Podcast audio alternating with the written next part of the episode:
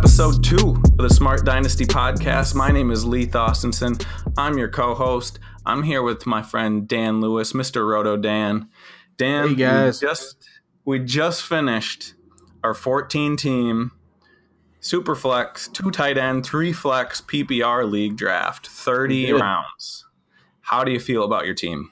You know, I feel pretty good. Um, it definitely was a interesting draft to say the least. Uh, you know, we touched on it a little bit last episode too, but uh, a lot of quarterbacks went very early. Was able to get uh, for my personal team, uh, landing David Johnson at at one eleven there in the first round made me pretty happy.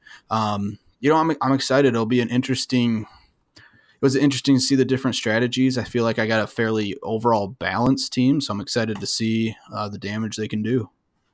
Yeah, I mean, it 14 team start two tight ends uh, with tight end premium. I took Kelce in the second round. You took Ertz in the second round. Like tight ends are flying off the board. Quarterbacks are flying off the board.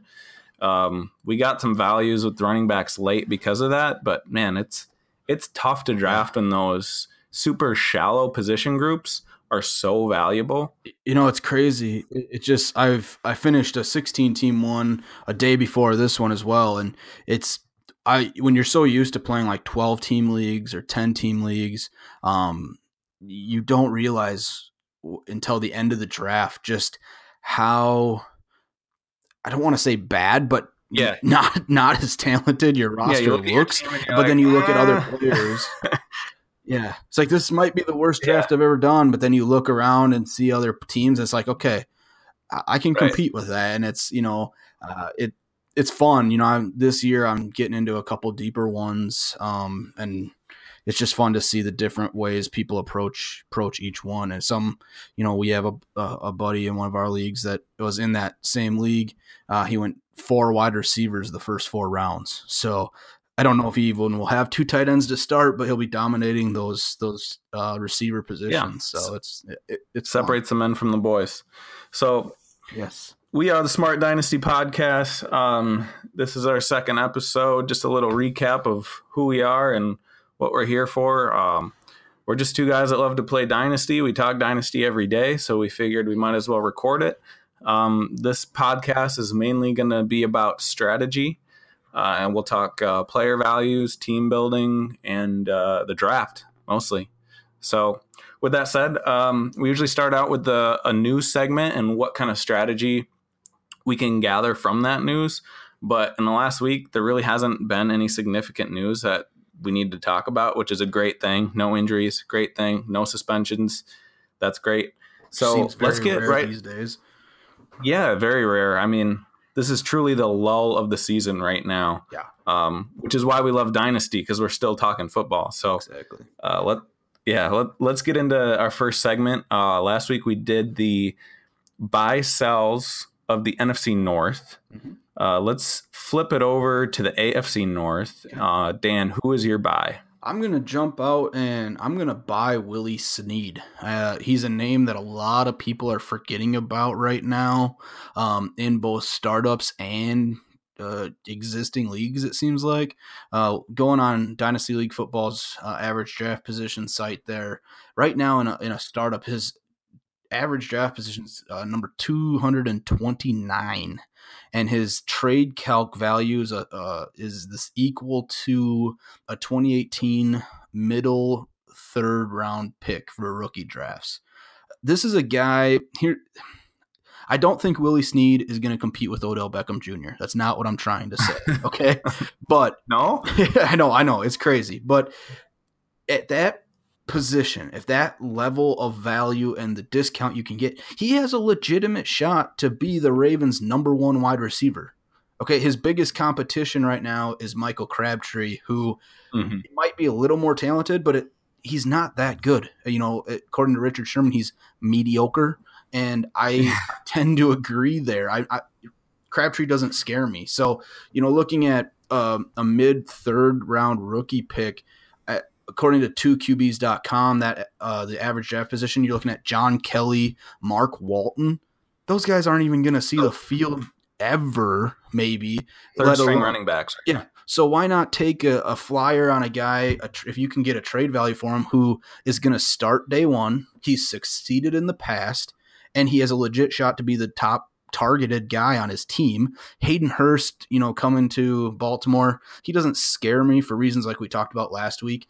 Um, Mhm. You know, uh, Rookie tight rookie end. tight end. He's going to take two, three years. I don't think he's as even as athletic or as good as an Njoku and Howard, who both didn't perform stellar their first year. So I'm taking up I'm taking a shot at him. I think he's going to get a lot of targets. It might be more of a volume play than a boom play, but I think you know a, a six seven reception game for 50 yards and then hit or miss on a touchdown. So you're looking at 11 to 15 points in PPR.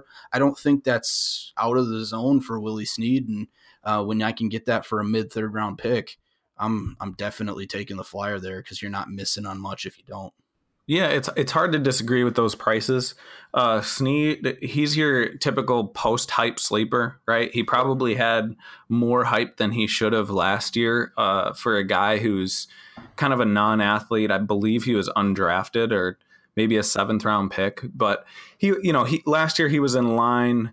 Uh, it looked like for the number two job in one of the best offenses in the NFL. And for whatever reason, uh, suspension possibly, he fell out of favor in New Orleans and that didn't materialize. But um, yeah, I, I feel like uh, we're we're not thinking too too much about all the targets to go around in this Ravens offense, and they're not necessarily good targets because it's Joe Flacco for now. but the Ravens throw the ball more than any other team. Yep. And if Lamar Jackson develops quickly, maybe those are valuable targets. So I can't disagree. I think I'm not a fan of the player, but I'm a fan of the situation and I'm a fan of the price. Exactly. Exactly. That's that's exactly what you know where I'm looking at with with that play. So, what about Sure. you? Who are you buying in the AFC? So my my buy in the AFC North was going to be John Ross, uh, for a, a similar reason in that he's going super cheap. You can probably get him for an early third right now, and he's got high draft capital, and he's, I think, good. I I'll go on a limb. I think John Ross is actually good, but I couldn't pull the trigger because I don't trust Marvin Lewis, and I don't know what they're going to do, and the whole situation is at the mercy of the coach. So I'm not going to choose him. I'm going to go with a guy I don't really even like, Ben Roethlisberger. Mhm. Um, he is. So last week we talked about buying uncertainty with Andrew Luck. So if you would have bought Andrew Luck in the middle of the winter when nobody knew what was going on, and then this video comes out and you sell them, you can make a profit. I think you could do the same thing with Ben Roethlisberger in that he has talked about retirement a couple times, and people just kind of automatically think that that means his shelf life is shorter than these other older quarterbacks. But I think most of those times, like he just says a lot of shit, and I think most of the time he's just joking. And re- most recently, he said he plans to play for three to five more years. So I think you just got to throw out what Ben Roethlisberger says because he just says a lot of things. But the facts are he's going uh, 22nd in ADP right now, which is okay, I think. I probably have him around 20th. But if you plug him into the calculator, and I did this because I've been involved in a few trades where you can't get much for Ben Roethlisberger. I know a friend was trying to sell him for the 10th pick of the draft in a Superflex league and could not do it. So I plugged him into the calculator. He's going as a 17 as his value. Drew Brees is a 24. Drew Brees is three years older. He scored the same amount of fantasy points last year, and he is on an offense that wants to run the ball. Uh, Mitch Trubisky, 22. That's the difference of a, a high second. Philip Rivers, 18.1. Philip Rivers consistently scores less fantasy points than Ben Roethlisberger pretty much every year on a per game basis, of course. Uh, Sam Darnold is 17.4, so he's about the same. Josh Rosen, Josh Rosen is 19.4. Alex Smith is 16.7. Alex Smith is the same value as Ben Roethlisberger, but Alex Smith has one good season, one good fantasy season. Yep. So Ben Roethlisberger has the best weapons in the league by far, if you count the running backs. Uh, three of them are top 30 dynasty players, so they're going to be around for a while. Added James Washington, who should be a more reliable deep threat than Martavis Bryant. Martavis Bryant is a guy that Ben Roethlisberger never got along with and was continually throwing shots at him. So I don't know if that means anything, but we know that James Washington is a deep threat specialist, mm-hmm. and we know that Ben Roethlisberger specializes in throwing those deep shots. And so I like that pairing a lot. Um, and they drafted Mason Rudolph in the third round, which uh, I think a third round pick is in that gray area where you don't know if he's the heir apparent or if he's just a flyer. Most recently, those guys have been just flyers. If we're talking about like Davis Webb for the Giants or like Garrett Grayson for the Saints, those guys have been nothing. They have not threatened the starter whatsoever. But I think Mason Rudolph is a little bit better prospect than those guys. So what I would do is I would acquire Ben Roethlisberger, like compare Ben Roethlisberger to Drew Brees, who is going as like you could pair a low first with Ben Roethlisberger and still not get to Drew Brees, which is crazy to me. But if you but if you got Ben Roethlisberger and Mason Rudolph, you can basically insure yourself in that if he retires early or if he gets hurt, you still have a starting quarterback for the next two years. Sure. So I think, and you can get Rudolph for a third round pick, even in Superflex.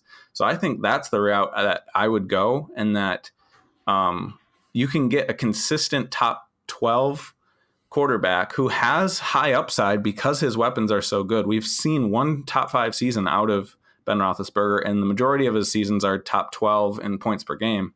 You can get that for pretty cheap, and then you can hedge your bets by getting Mason Rudolph. So that's why Ben Roethlisberger's my buy. Yeah, no, I, I you know, very good points there. Um, it, it, it brings up an interesting question, I guess, and is what type of time frame if we you know talk strategy here when you're looking at players like a Ben Roethlisberger, a Drew Brees, or a Josh Rosen, Sam Darnold, what kind of time frame per position you know we look at. So like for me at a right. quarterback position, I'm looking in a dynasty. I'm not looking beyond three to five years. Running back, I'm not looking beyond three years really. And wide receivers, I like to go at about a five year gap. So if with Ben Roethlisberger, like you said, is joking around saying he's got three, four years left. That's right in my sweet spot. So much can happen in the NFL over the next three years, and Mm-hmm. Stereotypically in Dynasty, there's a lot more trade action than in in redraft as well. So your right. team will change. That three years is for, for someone like Josh Rosen to be going above Ben Roethlisberger, maybe because he's a little younger, because you can't even mm-hmm. can't even compare the two weapon you know arsenals they have. Ben Roethlisberger right. out of the water. It's just it's crazy to me, and I I agree with your points there. But um, what what do you think on positions and and time frame? You know, trying to piggyback off this just a little bit. Yeah, that that's a good point to bring up. I think. Um, I, I have a pretty I have a longer view for quarterbacks. I'd say about five years probably, uh, because they do tend to hold their value and play longer and once they have a decent amount of sample size, you can kind of figure out what they are. Um, that's why I kind of compared uh, Roethlisberger to Brees sure. the most because you could make the argument for take for trading Ben Roethlisberger for Josh Rosen if you're rebuilding yes. you if you have a young team. I'm t- perfectly fine with that if that is your team makeup. But when you're comparing Big Ben to Brees, you're talking about like the same time frame and one guy's three years younger um, and a lot cheaper. So I think uh, even if you do zoom out and you you're looking way into the future, I think it's still you want you want Big Ben in that situation. Yeah. And and for running backs, I have an even shorter view. I, I would say two to three years. Yeah, and wide receivers more like three to five probably. Which again, just you know, exactly falling back to what you said. Uh, being able to pair him with a, a Rudolph, um, like you said, you're looking at five years. If Ben truly only does play three, then you've got the guy there to, to make up for it for the next two three years before your your time frame would be out. So, um, no, I think I think that's a very good pick, uh, good buy, and it's surprising I didn't realize that his his value was in the same range as some of those guys because I'd sell right. probably four of the six you said for Big Ben. And that's the things you got to look into because I was looking at the ADP and I was like, I just took Big Ben in a draft way behind all these guys. Like he went way after all these guys. So I don't know if that's what his value is. And then you look at the calculator, which takes into consideration what uh, what people are doing in trades right now and startup mm-hmm. ADP, I believe. And I think that's a better like all more encompassing view of their value. So I think that's a better way to look at it. Absolutely. I'm going to keep you going though. Uh, who are you selling in the AFC North? I actually had a tough time with this. Um, my first thought was Mixon, but I think that's the route you're going. Uh, so I'm going to go with Jarvis Landry. Um, and this mostly has to do with the ADP as well.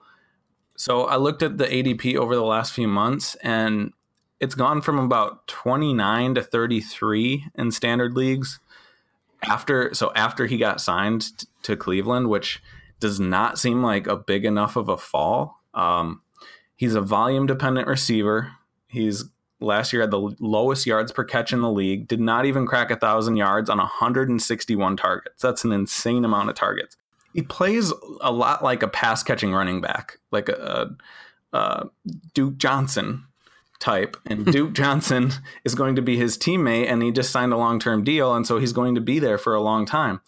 Uh, his value last year was mostly buoyed by his uh, insane amount of catches, which I don't think he's going to get, and nine touchdowns that all come within the red zone, which I don't think are repeatable because there's not much about Jarvis Landry that makes him a good red zone target, right? He's not a good contested catch guy. He's not very big really the only reason that he has he caught so many touchdowns last year is because they threw him the ball a lot. And if they're not going to do that this year, which they have Josh Gordon and David Njoku, I don't know why they would be throwing the ball to Jarvis Landry in the red zone. He's not going to get those nine touchdowns. It's going to go back to the three or four that he was getting before. I think the Browns want to run the ball. That's another thing. I think I think their defense is going to be a lot better this year, so they're not going to be chasing points all the time. They invested a lot in their running backs um, and I think they're going to use them. Uh, the quarterback situation is probably better than Miami, but I don't should know be. if that. Yeah, it should be. I don't know if that necessarily is better for Jarvis Landry because the Miami quarterbacks targeted him a ton, and I think better quarterbacks will push the ball down the field more. Baker Mayfield's a rookie. We still don't know if he's going to be good yet. We think so, but we don't know. Tyrod Taylor over the last couple years has thrown some of the fewest amount of pass attempts in the league. Um, he prefers to pull it down and run. So I don't think those pass attempts are going to be there. And um, the one argument that people have for Landry that I get is that the Browns invested a lot of money in him. They're going to use him. But we talked about this last week when the Browns signed Duke Johnson to a long term deal just after drafting Nick Chubb and signing Carlos Hyde. I think the Browns are just sick of having bad players, and I think they just want to keep good players when they get them. And I think that's why they traded for a guy who was on his franchise tag when they probably could have not traded for him. Nobody else was going to trade for him, and then try to sign him in free agency. They know that people aren't going to come to Cleveland, so they trade for him and then give him a lot of money just so they have good players. That doesn't mean that they're going to target them a million times.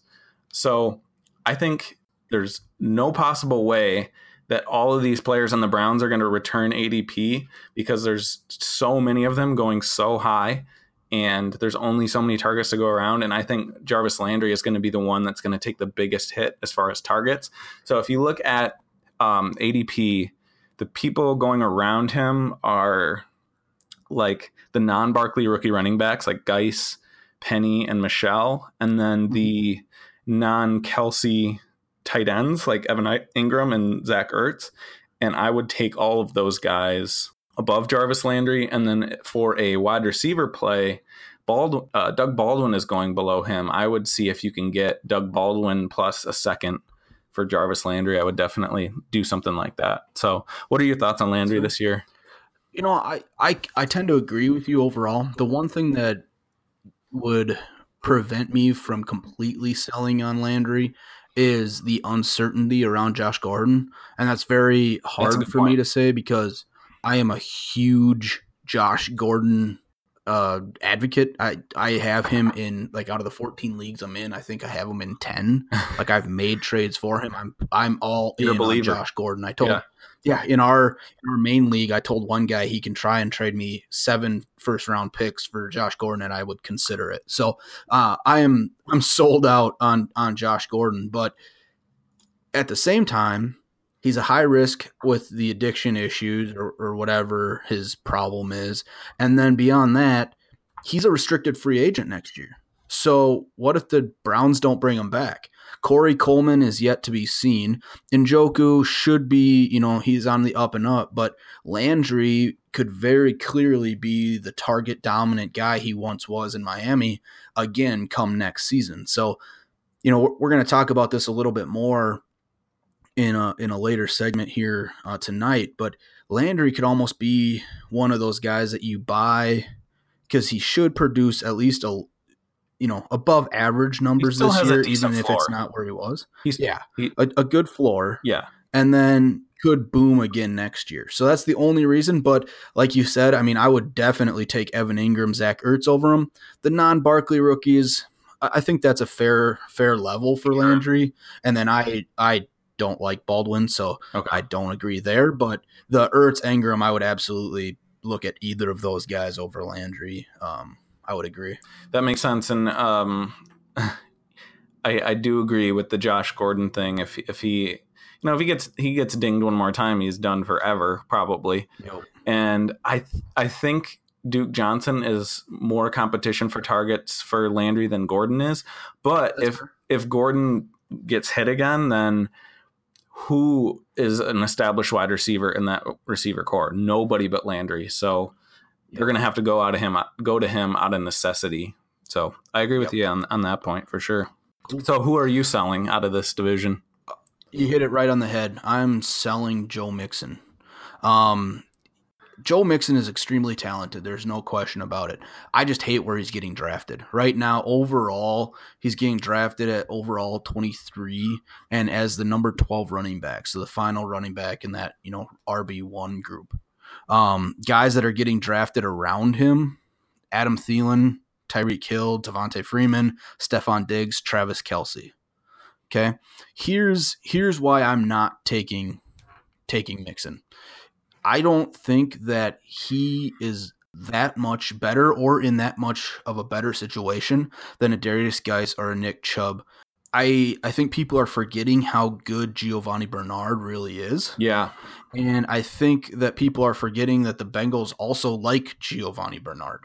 So, you know, people are taking Joe Mixon thinking he's going to be this three down stallion Hmm. and and come out and dominate. He had 3.8 yards per carry last year, I believe, as a rookie, which I, I get. Rookies are, are hitting this, but he's not going to get that Melvin Gordon workload of 286 carries.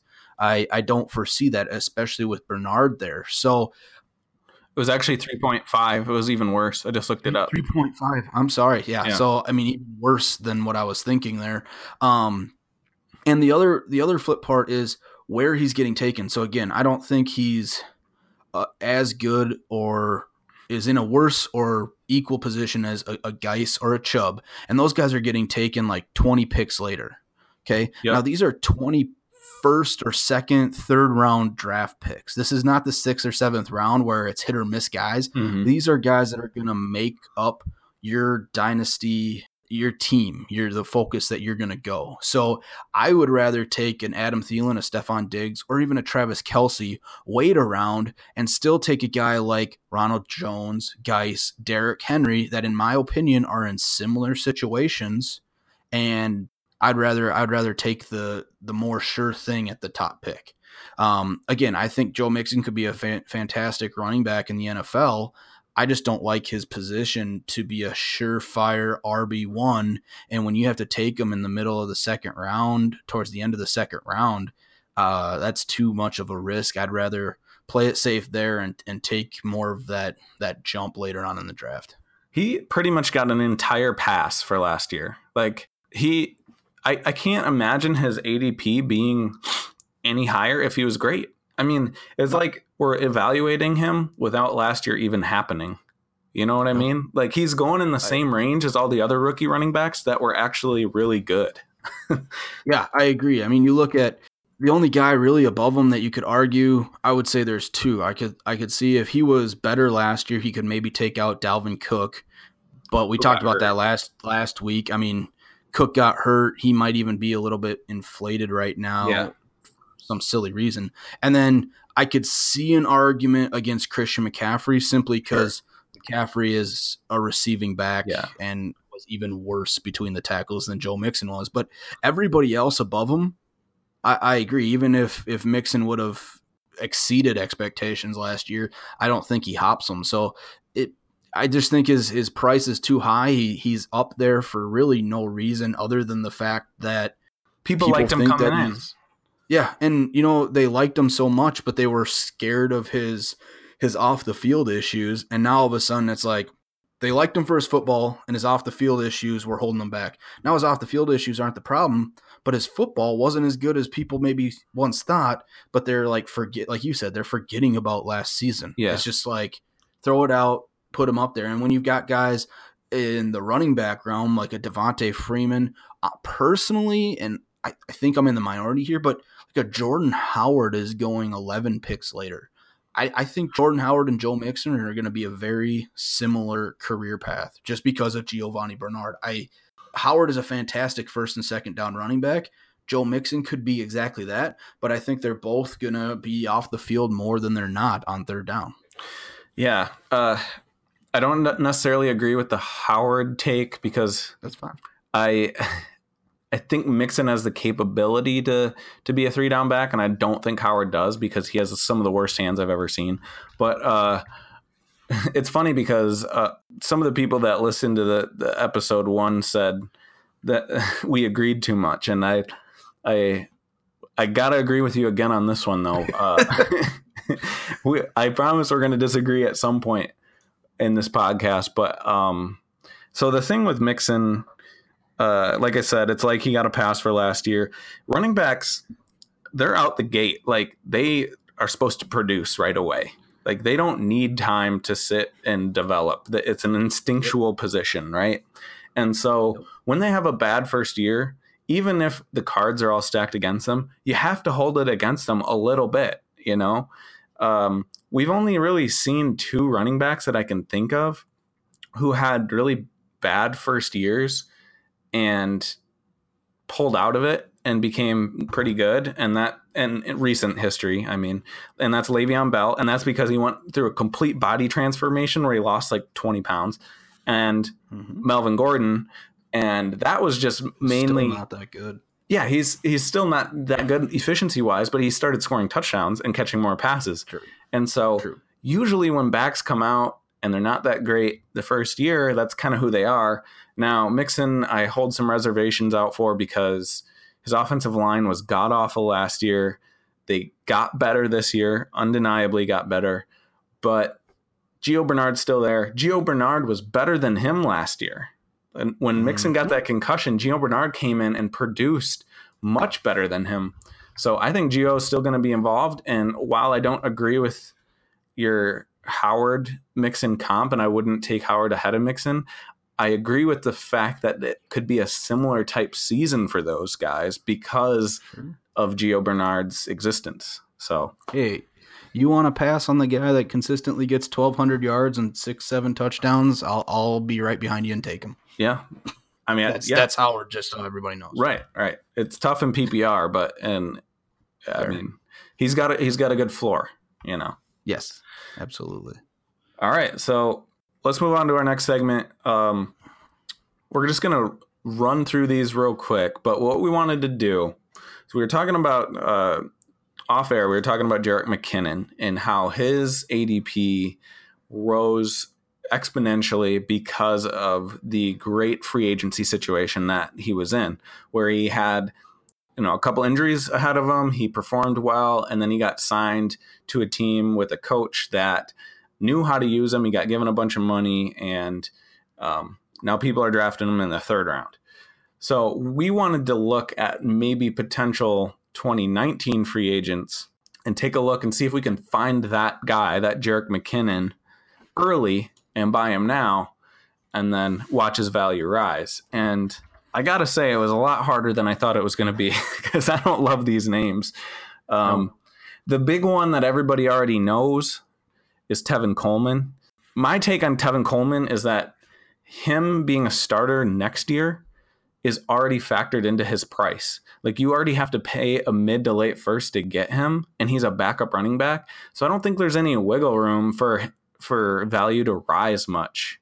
So if you buy him now, you can still use him this year because the Falcons use two backs and he's talented enough to put up some big weeks. But you need him to basically go to a perfect situation next year to increase any value on that mid to late first that you're going to have to pay to get him right now. What what is your take on Tevin Coleman? Uh, again, I mean, I agree. I think you're having to pay too much. The thing I'm going to say about uh, when we go through this list, pretty much any running back that's on here, the biggest concern I have now is I don't foresee really a spot that he could go and not only perform well, but get the opportunity. Like, there's not a ton of teams, if any, right that you could say right now have a surefire hole at running back. Like there is no New York Giants going into this year's draft that, you know, obviously Paul Perkins wasn't going to cut it. Um, the worst team maybe would be a uh, Houston Texans with Lamar Miller yeah. or Alex Collins at Baltimore. One. I mean, even there, I like Collins, and I, I think that I'm not saying Coleman could come in and outperform him, but that's really who he's going to have to surpass to even get that role. So I think the big I'm one Dan, away from Coleman. I think the big one that everyone is going to uh, tell themselves is possible is Pittsburgh because if Le'Veon Bell leaves, everyone is going to tie every free agent running back to Pittsburgh.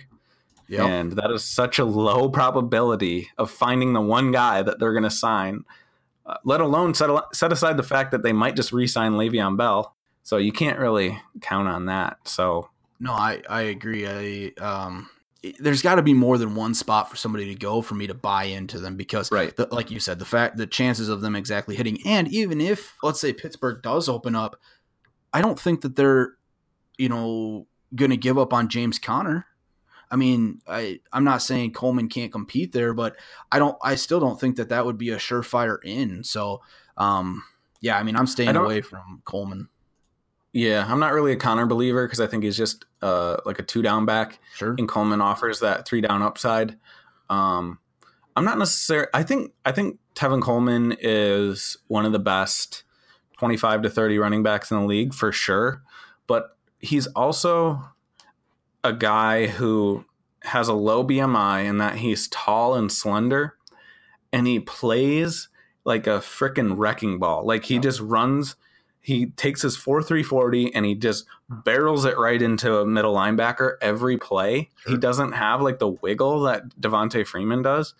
And I don't think he can withstand I think he's good enough to be a bell cow. I don't think he can withstand that kind of workload. Yep. So I think if he gets that job next year that everyone's hoping for, he might get hurt.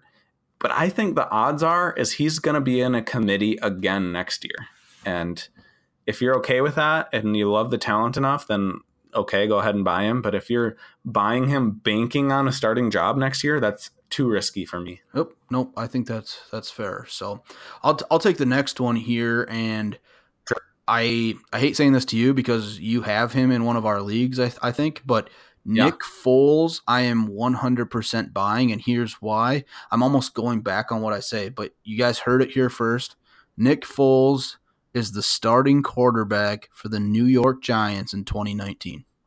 Oh, that's interesting. And I think I like that. Should that happen, he's gonna he's gonna skyrocket with those targets. Now, again, I'm literally contradicting what I just said. That's one spot he could go, but Foles is gonna in from what I can foresee right now, Foles is gonna be the number one guy at the quarterback position next year for anybody. The draft cast incoming isn't that great that as at this moment, right. you know, who knows, yeah. maybe somebody blows up in college, but people are saying we're going from one of the best in recent history to one of the worst in recent history.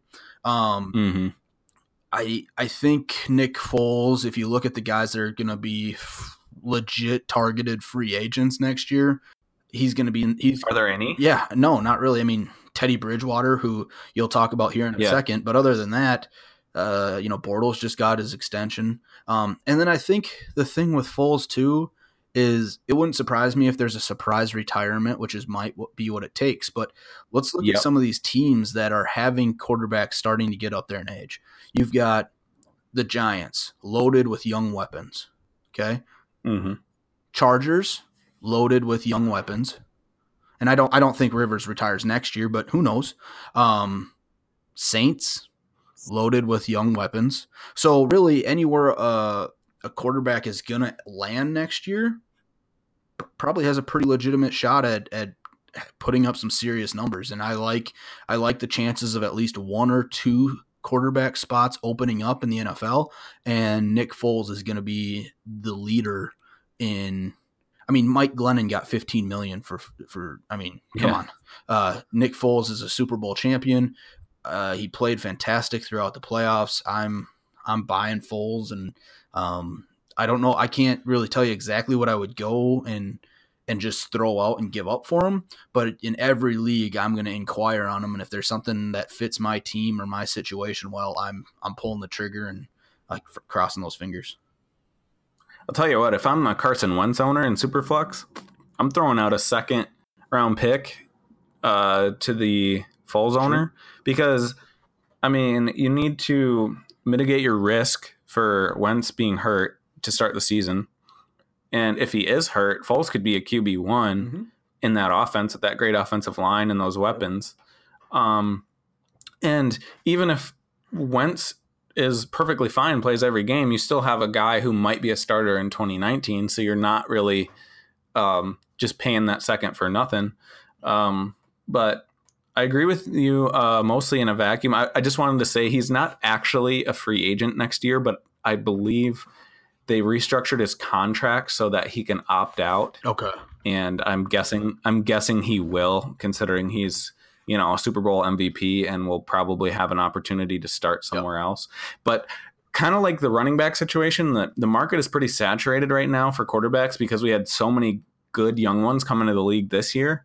But I think you're right on in that there might be a surprise retirement that forces a team to uh, take a chance on Foles because a team might be built to win now, like the Steelers, the Chargers, the Giants, the Saints. All these teams are pretty good, and if they're left holding the bag without a quarterback, I can see them just grabbing Foles and saying, "Let's try it again." you know? Absolutely. And that brings us to our next one. We'll go a little quicker with these. Uh, Teddy Bridgewater. I think Teddy Bridgewater might be moved uh, this season uh, because they've got Sam Darnold and Josh McCown. Um, it sounds like Teddy Bridgewater is playing well in practice. I don't know how much to take from those. I'm a big believer in him. I thought he never got a fair shake in Minnesota because the offensive line was so bad, the weapons were so bad, the scheme was suited for basically the opposite skill set of Teddy Teddy Bridgewater. It was suited more for a Cam Newton type. And so I think if he is healthy, I think he should at some point get a chance to start again. But I don't know if the NFL is very high on him. That's the problem because they don't know where his knee is at. And he also doesn't have that stretch of brilliance like Nick Foles did. So I think he is going to have to get a backup job somewhere where they don't have the quarterback of the future on their roster like the Jets, and he's going to have to beat out somebody. And I don't know where that's going to be. And so I don't know. I, I, I'm not really buying because that's such a murky situation. No, I, you know? I agree there. I'll, I'll take us to the next. Tyler Eifert. Uh, no, I'm staying away. He's a touchdown dependent tight end that can't stay healthy. I mean, his best his best season in the NFL, 618 yards, I believe, and 13 touchdowns, which is fantastic. Problem is, he hasn't even gotten close to those numbers since. Um, his his next highest touchdown was five in 2016, and again 615 615 yards. I'm sorry, um, is the most he's ever gotten. Can't stay on the field. Uh, I I don't think I think his peak has come and gone, and um, I don't foresee him uh, really booming anywhere. All right, I'll go to the next one. Uh, TJ Yeldon, running back for the Jaguars. I am out because I don't think he's very good. I think he's pretty good at everything. I don't think he's great at anything, and I think he's his ceiling is a number two running back. I think Corey Grant, the uh, other running back on the Jaguars is Yep. better than him. And so I think he's going to be the third string running back this year. And I don't think he's going to get much interest next year. And if he does, it's just going to be as a complementary role. So I'm not even interested in throwing out a third for Here's him, where I'll disagree really. because I think TJ Yeldon could be a third down specialist if he's willing to morph into that. He could be. So I would still take a flyer on like a third round pick because you can get him for so cheap, third or I mean maybe if you're in Mhm. a, a weird league like a fourth round rookie pick. Um, guys are really forgotten about Yeldon, kind of see him as a, a waste of space, and if he gets signed into the right system, uh, I, I like his upside as being a possible third down specialist, but that's going to be a ceiling. I mean, it, he'll catch some passes, get out, maybe a flex play on a bye week. Uh, I'm going to Donte Moncrief. I'm not buying. I think if anything, last year was the year because now he actually has a chance to start with Jacksonville. I'm a Bortles believer. I don't think he's going to have a better shot anywhere else than he's going to this year. So, uh, I mean, maybe buy him for this season. And if he competes, well, yeah. But as far as who's going to break out again and get the McKinnon effect, um, I think we missed the ball on Donte Moncrief. All right, the next one is a kind of a pet project that I've had. Chris Conley. I love those guys who um show out at the combine. I think Chris Conley, like, he almost had a world record in the broad jump, and he ran like a four three and had like a forty six inch vertical or something like that. He hasn't done really anything for the Chiefs, but um, I think he was one of those slow developing guys, and he is kind of like Moncrief in in his style. He's a vertical receiver. He's tall and athletic, but he got hurt last year. He's going to be the third receiver at best for the Chiefs this year, but his style meshes well with Patrick Mahomes, who likes to throw it vertically. So I think your best case scenario for Chris Conley is he has a big year with a couple splash plays, and then he gets a contract somewhere else next year to be a starter. But you can't give up any picks for him. He's got to be basically free to acquire him because he's a nobody who's coming off an injury, and um, you just got to basically betting on next year because he's not going to start this year. Yep. Nope. I agree. Uh, Spencer Ware, same thing. I'm staying away. I don't think he's going to be the McKinnon guy. He had a breakout year in 2016, but I mean, breakout 900 yards and, and three touchdowns. Um, he has he didn't play in 2014, didn't play in 2017, so he's already in his five year career. He's missed two seasons. Um, uh, nothing nothing overly special for me. And again, circling back around, I don't foresee any major running back holes opening up. Um, so no. I'm going to disagree with that one. I like Spencer Ware. I agree that there's no running back holes. I don't think he'll be a starter next year, but I think he'll be part of a committee that he'll have the opportunity to win a job, and I think he's talented enough to win a job. Um, the next one is Tyrell Williams, who is another guy that I actually do like, uh, and I am buying, especially with Hunter Henry hurt. I think there's targets aplenty to go around in that Chargers offense. Mike Williams hasn't proven himself. He's got back issues. Tyrell Williams is one of those size speed freaks. He's more of a downfield threat. He's not going to um, just to- rack up catches, but he's going to have enough splash plays to get somebody to give him a good contract next year, I think. And his ADP is super low. It's like in the 140s or something, like the 12th round.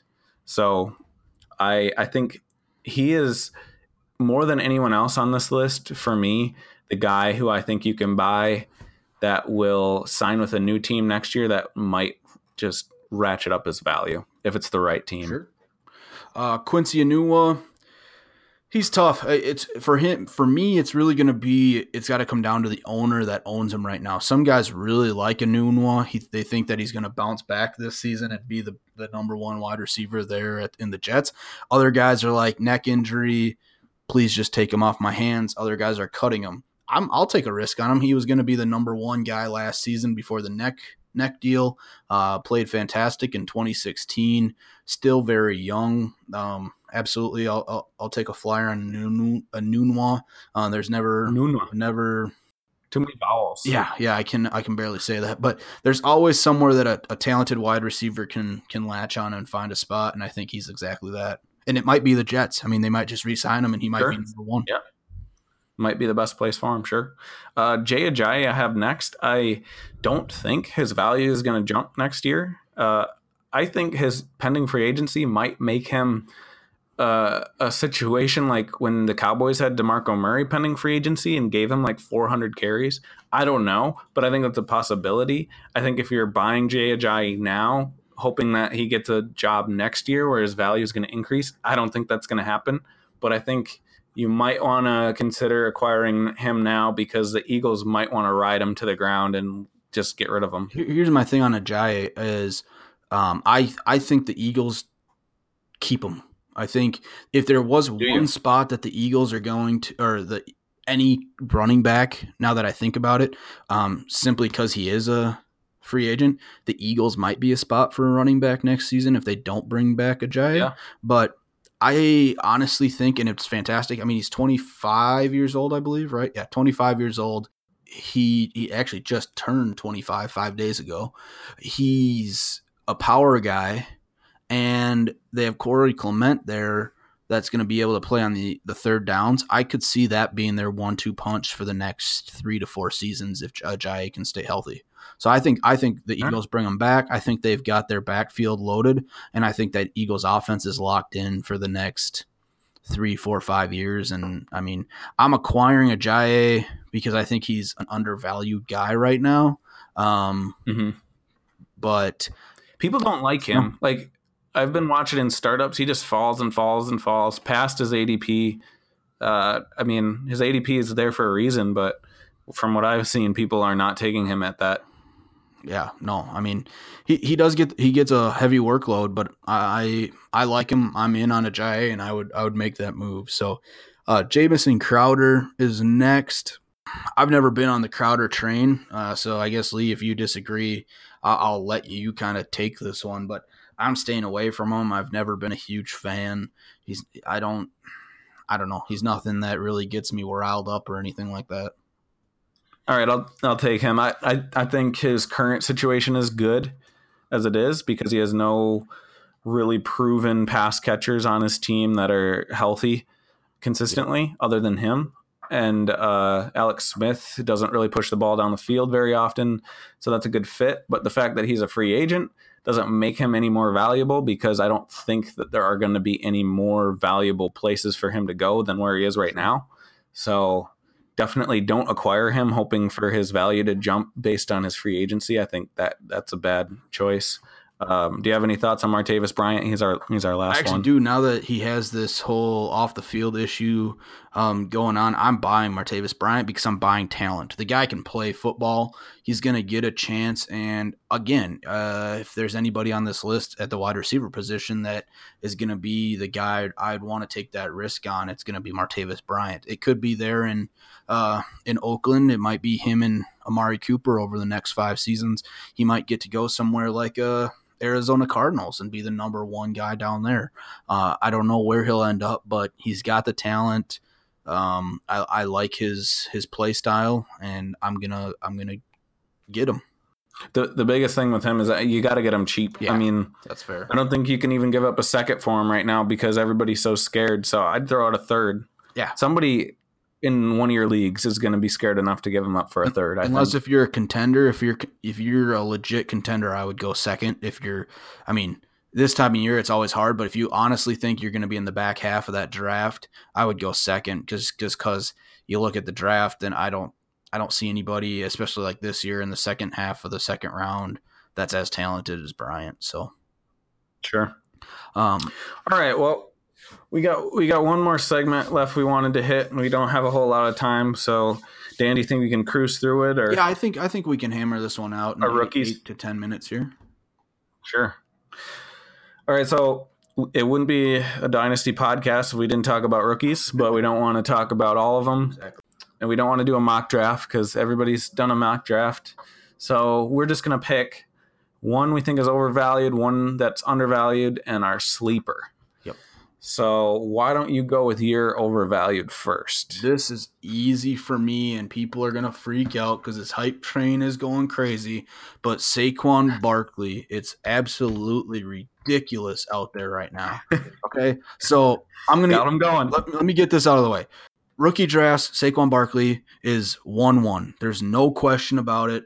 Five seconds if you have DSL connection is as long as that that draft should take. I mean, there's no question about that in rookie drafts. Okay. Here's the thing. Just stop in in in startups, people. like I can't.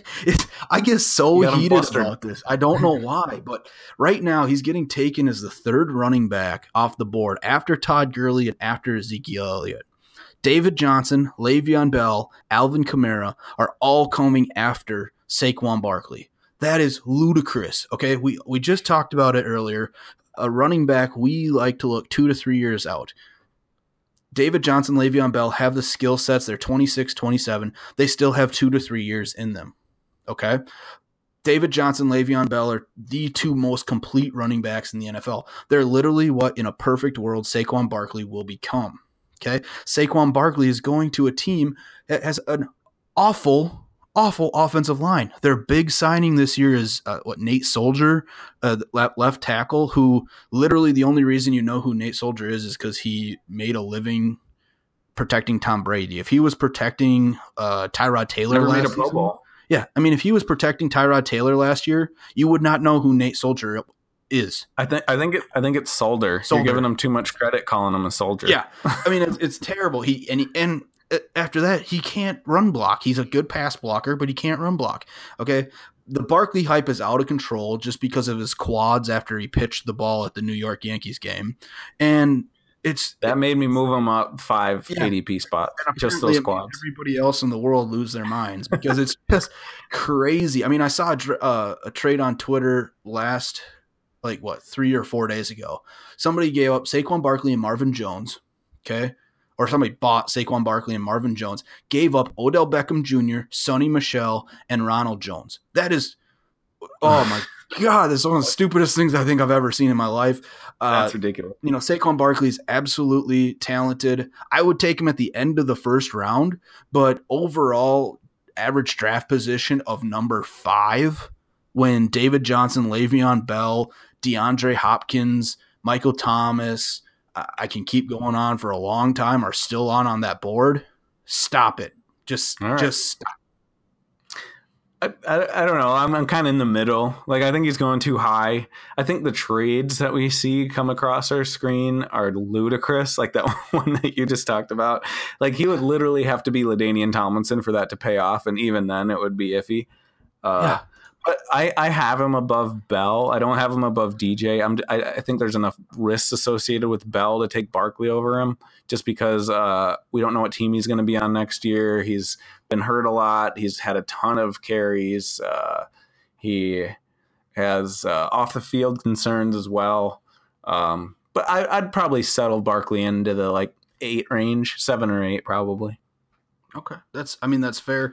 I I know we disagree on Bell, and this is probably a conversation for another day. My thing is when you compare Bell and Barkley, again, I think Bell's got two, three years left, which is all we look at in running back. And then, is there a worse landing spot for a running back than the New York Giants? And I don't know if there really is. Maybe Buffalo.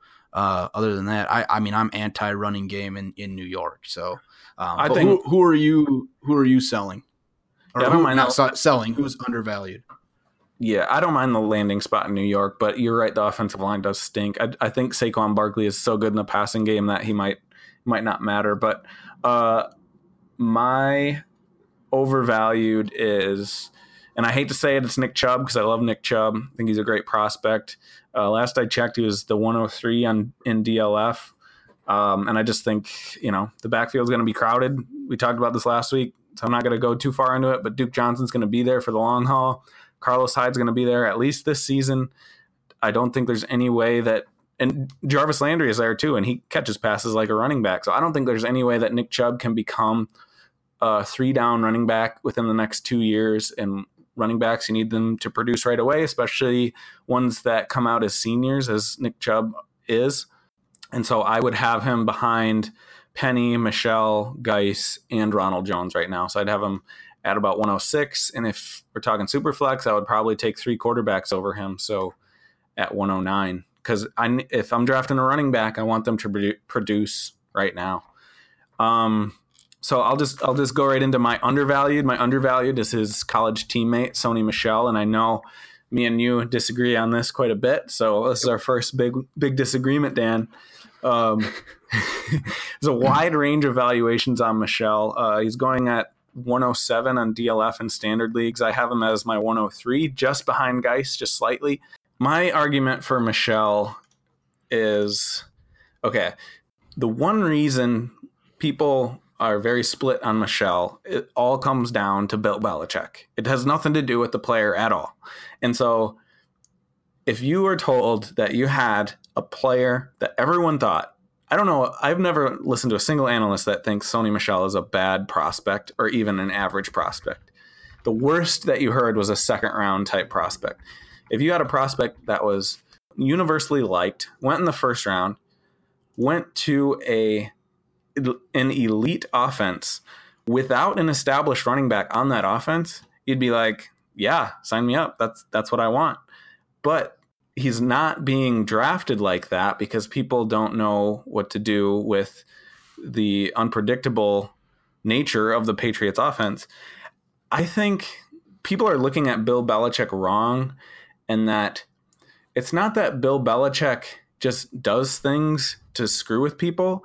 It's that he just he does what he thinks is the best for his team at that time and he signals that ahead of time. So for example, he uh, did not invest in running backs at all. Like James White was undrafted, I believe. Uh, Rex Burkhead is costing like a million dollars or something. Jonas Gray was undrafted. He just discarded him. Sony Michel is a first round pick. He's different. And he is a guy that's not like all these other other all these other guys. James White is strictly a passing game back. He falls down at a sneeze. He's a great pass catcher, but he's not breaking any tackles. LeGarrette Blount was awesome for the Patriots, but he is the complete opposite. And so they when those types of guys are in the game, they're dictating the defense knows what they're there for. Sony Michel is different than all those guys because he is a well-rounded back. He's 215 pounds. He's a good pass catcher. He can run inside and outside. And so I believe, and maybe I'm going out on a limb believing this, but I believe that the Patriots see him as a, a guy that will not tip off the defense as to what they're doing.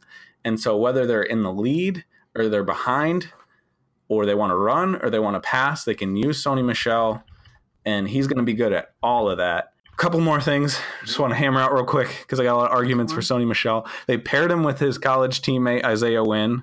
I don't think that was an accident. I think they drafted them together on purpose because they plan on using both of them. When the Patriots do commit to running backs, they are awesome. Dion Lewis was in a top six running back over the last half of the season last year, I believe, when they did commit to him, and then they just so got rid of committing. him because, well, that's the thing. Like they knew they were going to get rid of him, so they just ran him to the yeah. ground and got rid of him. And my last thing is that if you are very worried about him losing his job, which is totally understandable, you can acquire Rex Burkhead for cheap. And I don't think there's anybody else on that roster that that can do what Sony Michel can do other than Rex Burkhead, and that's even a stretch. But I think that's the best hedge that you could do. So you could throw out a third for Rex Burkhead if you're worried about that. All right, I talked too long fair, about Sony Michel, but that's because I believe that's I, fair. I believe very strongly re- in this. I've got a rebuttal because I disagree on Sony Michel. Okay. Here's here's my issue. I fall in the category of I don't like the Patriots. I don't care about their draft capital. I think the Patriots are a team that they like the players they like and some of the players they like nobody else really knows and then the ones that they do know like a Sony Michel, they're going to take them because they know that they can fit perfectly in their system. Here's the thing with Bill Belichick. He likes guys that can do certain things for his team and he assigns their roles. I agree when Blount was there, he tipped off the team that it was probably going to be a pound up the middle. James White tips off the team it's going to be a pass. But guess what? It's worked mm-hmm. to the tune of five Super Bowls. So I don't see Bill Belichick changing his way yeah. and just saying, hey, Sonny. That's why the pick was so weird, though, right? Like that's, that's why nobody Here's my predicted them Michel. to take a running back in the first round. People are comparing him to Alvin Kamara. Stop. He had he had nine receptions last year. Like him and Kamara, they might have like similar bodies, but they're not the same player. So people are like, well, he could have the Kamara effect. No, he can't. He, he's not going to have the Kamara effect. Number one. Number two, I think I think he's just gonna. I think he could end up being. I keep circling around. I think this is a shift of the entire NFL. Is he can be the first and second down guy, and then James White comes in on third down. And if they're on the goal line, a Rex Burkhead or you know a guy that's on there, if he can hold on to the ball, wouldn't surprise me if Jeremy Hill holds on to a spot there in New England and pounds out for those final five yards on the goal line. So I think Michel's yeah. going to be the guy in between the twenties that gets the ball on first and second down, but that's moving them down in my rankings because I think there's better players, um, like the guy I'll talk about here in a second. I'll say one thing. I think that's possible, but I think every running back, save for Saquon Barkley in this class, that's possible with because Rashad Penny has Chris Carson yeah. and J.D. McKissic and C.J. Prosise and Derrius Guice is Chris Thompson and Samaje Perine. There is competition all over the place for these guys. So Sony Michel is not alone sure. in that regard, but the coaching staff has done it in the past, so I get it. Yeah. So I'm going to jump in. I apologize. I mean, I know we're going a little long here on time, everybody, but uh, my undervalued rookie right now is Ron Jones down in Tampa Bay. And here's, I like his style for that Tampa Bay offense. I don't think, kind of countering what you just said, I don't think there's a ton of competition. I'm not a huge Barber believer, and Jacquizz Rogers has run his course. Uh, I don't think he's anything to worry about. Um, the Tampa Bay offense is young they're going to grow together. Jameis Winston is proving that he is a fantastic leader. Mike Evans, perennial top wide receiver there on the outside. DeSean Jackson still there to stretch the field, and then an elite tight end prospect in OJ Howard. Really, what they're missing is somebody that can man down that running back position, and I think Jones can do exactly that. The tight end and, and Howard, the wide receivers, are going to keep those corners and the safeties true to themselves. They're not going to be able to stack the box. Jones is going to come up on one on one with a linebacker, and he has the skills. He's got that shake to make them miss. He's a big play guy. He's going to make linebackers miss. Um, I think he leads the rookies with 20 yard plus runs. And it wouldn't hmm. surprise me if he's a top five guy in the NFL for 20 yard plus runs because I think he's going to boom them. He's a guy that's not going to need a ton of touches like a, a, Melvin Gordon or a Joe Mixon that we touched on earlier um, to have an impact. Uh, you know, a lot of times people are comparing him to Jamaal Charles, and I like that. I think that fits his his play style, and I think that that's going to be a perfect fit for the Tampa Bay offense, opposed to somebody like a Kerryon Johnson or something that's more of a ground and pound pounded out type of a guy. Uh, a Ron Jones home run hitter um, basically meets the perfect situation. Sure, I uh, I like Ronald Jones. I think he's a little undervalued as well. Um, real quick, let's hit our sleeper rookies. My sleeper rookie is Le'Veon Bell's backup or third string, however you want to look at it. Jaylen Samuels. Um, okay. He's going in the fourth round of rookie drafts. Uh, running back position in this offense is incredibly valuable, as we saw with DeAngelo Williams, who put up RB one numbers with Bell out. I like I said before, I'm not a believer in James Conner just because I don't think that he is a good comp for Le'Veon Bell because Conner's a grinder up the middle and Bell is very versatile, and so is Jaylen Samuels. He's a very good, smooth pass catcher. Uh, and he has surprising speed for his size. Ran a four five six at 225. That's pretty similar to what Bell's at. And so I just think it's a high upside play if uh, Bell gets hurt, which um, has happened quite a bit in the past. So I think for a fourth round rookie pick, you could do much worse. Absolutely. Uh, I'll go. My sleeper um, is going to be Chase Edmonds in Arizona, and I think it's it's a simply it's a fit play. Uh, there's nobody behind David Johnson, and David Johnson's coming off an injury. So, God forbid something else happens to him. I don't think Arizona is going to be good enough that they go out and try to sign somebody like an Adrian Peterson or whatever, like they did last year. Um, I think Chase Edmonds gets to step up and he gets to play. And then number two, Johnson's got to come off the field sooner or later. He's going to have to take some breaks. Um, Arizona's incorporating a fullback this year. They've got Derrick Coleman, Elijah Penny, who's actually the other running back, halfback on the roster, uh, is looking to convert over to fullback for them there in Arizona. Huh. So I like Edmonds. He's going to be the clear cut second guy. And if Johnson goes down, it's very possible as a rookie he becomes a a workhorse, and he has to just by default become a, a bell cow back because there's literally nobody else down there in Arizona. Um, you look at him, I think he is a perfect example of a small school in Fordham University is where Fordham. Fordham, sorry, you know, wherever he, he was able to come out of right now. Um, you know, he's getting taken as the 62nd uh, running back. Wow. And if you have if you have David Johnson in rookie drafts, I'm moving Chase Edmonds up into the second just because I mean the kid can ball. You watch tape on him. Uh, last year he got hurt, but I mean 1800, 1600, 1800 were his his freshman, sophomore, junior year rushing stats. Um, 23 touchdowns, 20 touchdowns, 19 touchdowns. Uh, wow. You know, I, I I think he can ball and he's in a good position and he's going to see the field as a rookie and just going where he is in drafts in that third, fourth round range. He's the only one that's actually going to see the field. Yeah, I I love uh, Edmonds as a sleeper there, and uh, I just want to say that uh, I think it's good if a late round pick is a small school guy. I, I was just yeah. listening to a podcast the other day, and I, I can't remember which one it was, but they talked about how it's hard to find gems in the late rounds that are from big schools unless they were injured in college because everybody already knows who they are yeah. and they get picked high.